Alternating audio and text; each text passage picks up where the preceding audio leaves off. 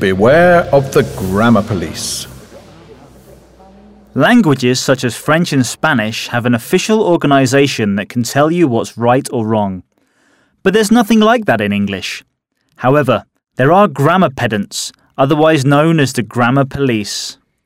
Grammar pedants are people who will correct your use of grammar. For example, if you accidentally write it's mine without an apostrophe, they'll remind you that you should have written it's mine with an apostrophe. Or if you post a comment with they're here instead of they're here with an apostrophe, they'll soon tell you about it. However, the big problem with English is that there are several grey areas where it isn't clear what's right or wrong. Areas where even linguists and respected grammar experts find it hard to agree. However, this won't stop a grammar pedant. Two of their biggest pet hates are prepositions at the end of sentences and split infinitives. Prepositions at the end of sentences. Most grammar pedants will tell you that you can't end a sentence with a preposition. For example, you can't say, the thing he looked at, you'd have to say, the thing at which he looked. However, prepositions at the end of sentences often appear in spoken and written English, as well as literature. As linguistics expert H.W. Fowler once said, the power of saying people worth talking to instead of people with whom it is worthwhile to talk is not one to be lightly surrendered. Split infinitives. Grammar pedants can't stand split infinitives, an infinitive with a word between the to and the verb. To boldly go, to nearly win, to really like.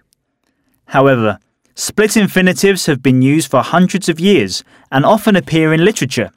For example, there's a split infinitive in the book The Delta Sisters by Kayla Perrin. Her first class wasn't until the afternoon. That would give her time to quickly head to the house, then come back and grab a bite to eat in the cafeteria.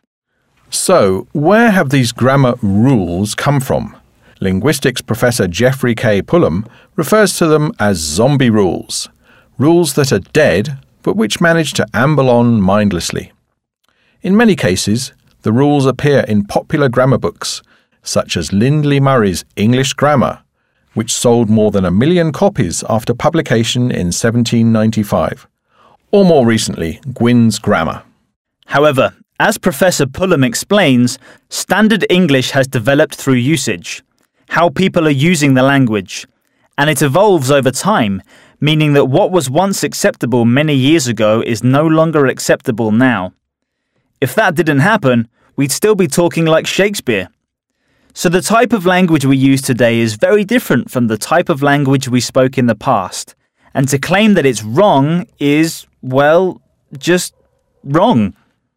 It's also important to remember that when people are communicating casually in informal situations, when they're chatting with friends, writing in online forums, commenting on social media platforms, sending text messages, they use the language that they feel most comfortable with, and often write or speak without paying too much attention to standard forms, and definitely won't conform to any outdated rules from the 18th century.